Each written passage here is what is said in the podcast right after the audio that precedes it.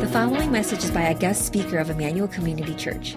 More information about the ministry of Emmanuel Community Church can be found online at www.emmanuelcommunity.org. Before we um, dive into the word this morning, if you have your Bibles with you, um, you could turn it to Joshua chapter 4, verses 19 to 24.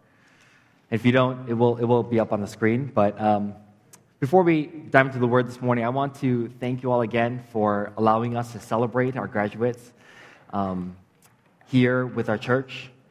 And I just want to give a quick reminder of, um, you know, part of the reason why we do this as a community here is because, you know, even for those families with younger kids who aren't quite graduating yet, or those of you who are beyond that age now, or who have kids that, that aren't here with us in this church, um, that as a community, we do want to take these moments to um, celebrate um, together, right? And to re- be reminded with one another of, um, of God's faithfulness to our children. We're so blessed to have such a thriving children's ministry and to have um, our youth group growing year by year. And, and I hope that every year as we put these pictures of our graduates up, that they'll become more and more familiar to you all. I know that this is something that we've been um, trying to push a little bit uh, the past couple of years, but really I, I, do believe that as a, as a community, that this is not just a work for our children's ministry or for a youth group to take care of the children of this, this community, but that we all are a family together. And so um, I hope that you all are blessed by the celebration that we have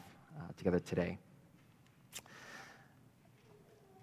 As we dive into uh, this text in chapter, Joshua chapter 4, um, I just want to, uh, the title of the sermon is Remember.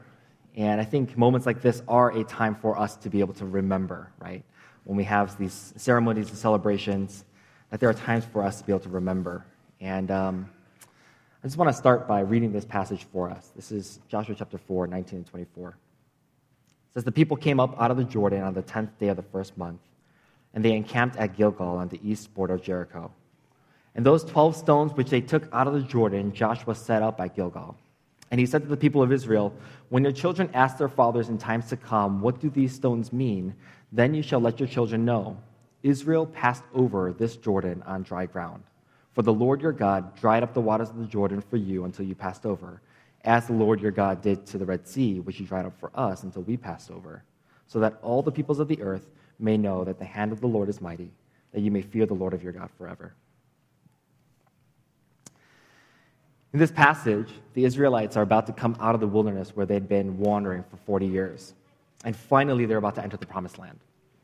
In order for them to get there, though, God stops the flow of the Jordan River to allow them to cross over on dry ground. This is an amazing and undeniable miracle. If we were there, none of us would doubt that this was an act of God.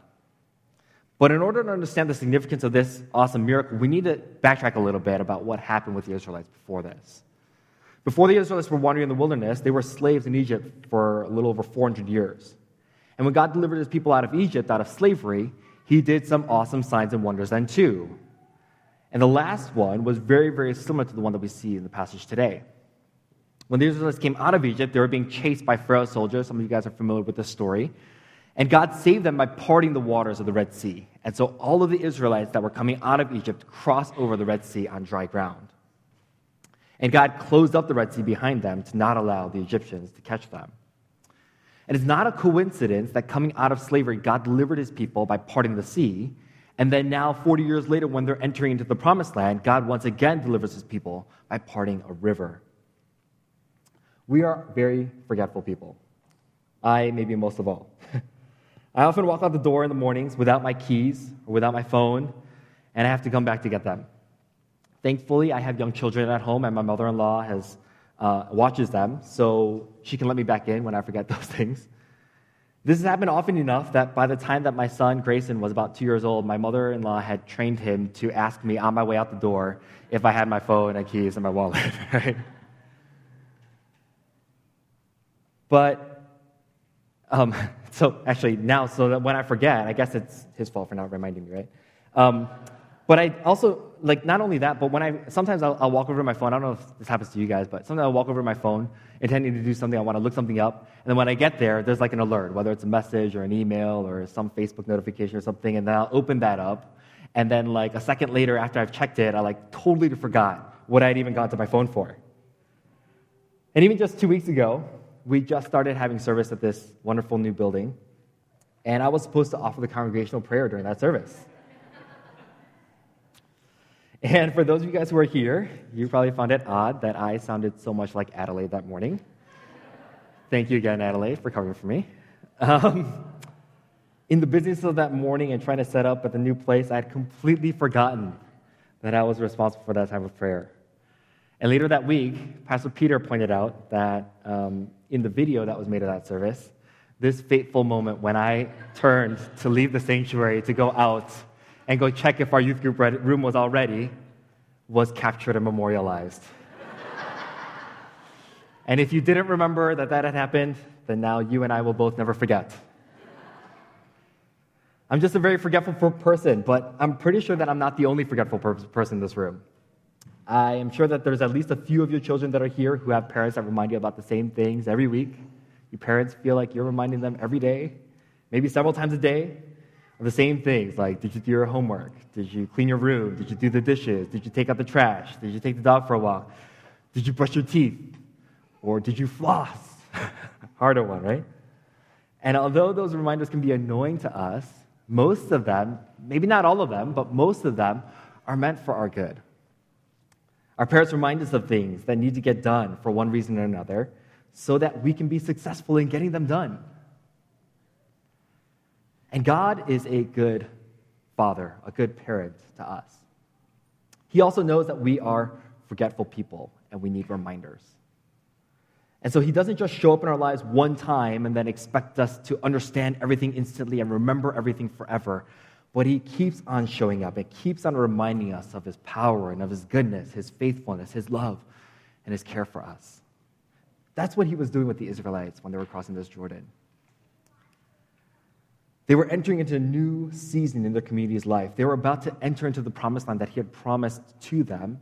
And after being slaves for 400 years and then wandering in the wilderness for 40 years, they would have to go into this new territory and fight some battles and take over some of this land on God's behalf. But God had promised it to them, and He wanted to make sure that they knew that He was not only the God that had brought them out of slavery, out of Egypt, but now that He was the same God that was leading them into the promised land. He was going to lead them with His mighty hand into their new home. The circumstances had changed, but their God did not. And so he parted the Red Sea then, and then he parts the Jordan River now.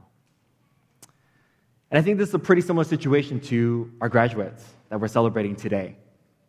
Some of you are moving from elementary school into junior high, others of you guys from junior high into high school, and one of our lovely ladies moving from high school into college.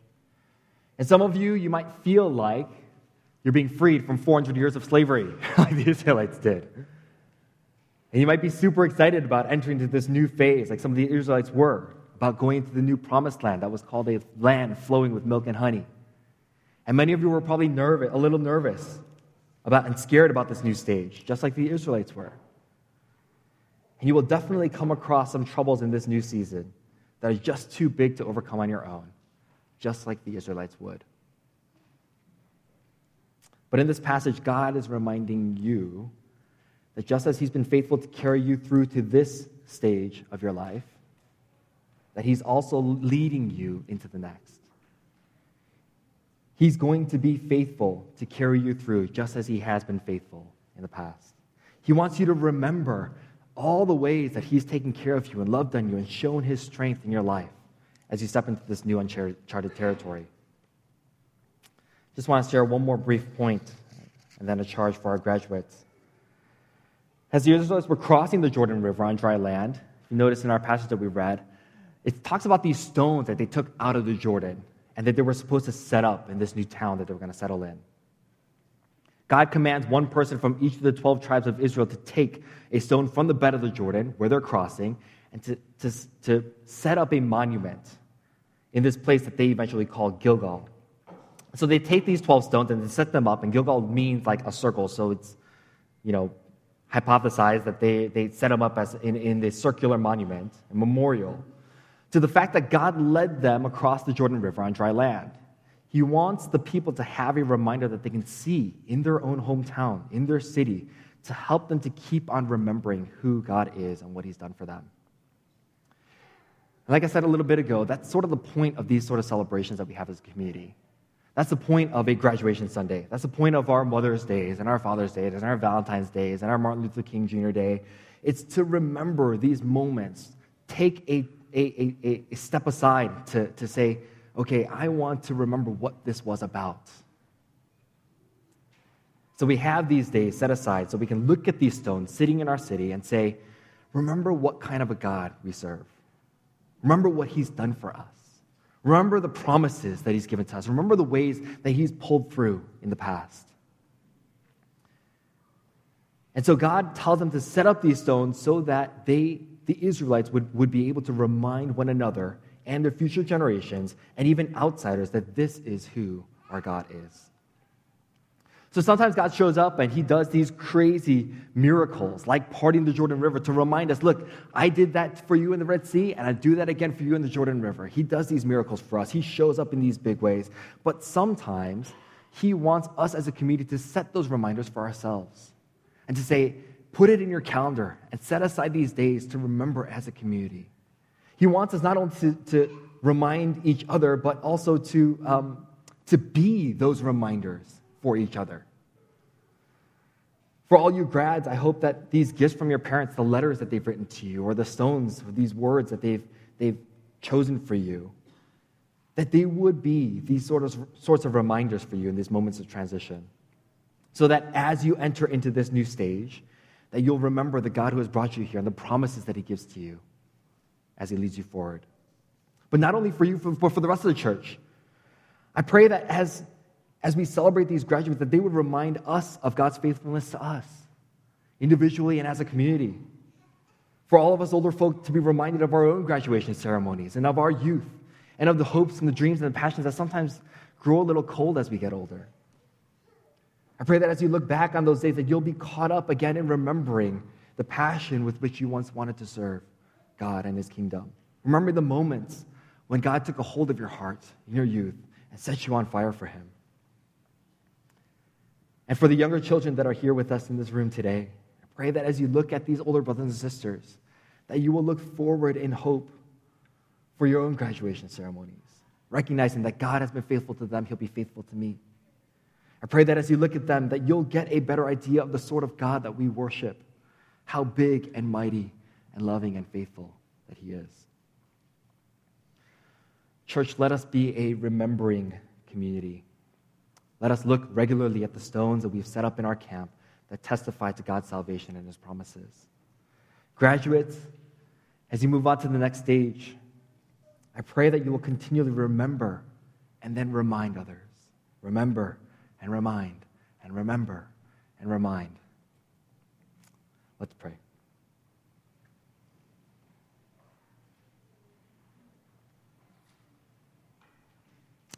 God, we thank you for being a gracious God who knows us well, who knows our faults and failures, who is not surprised by our forgetfulness.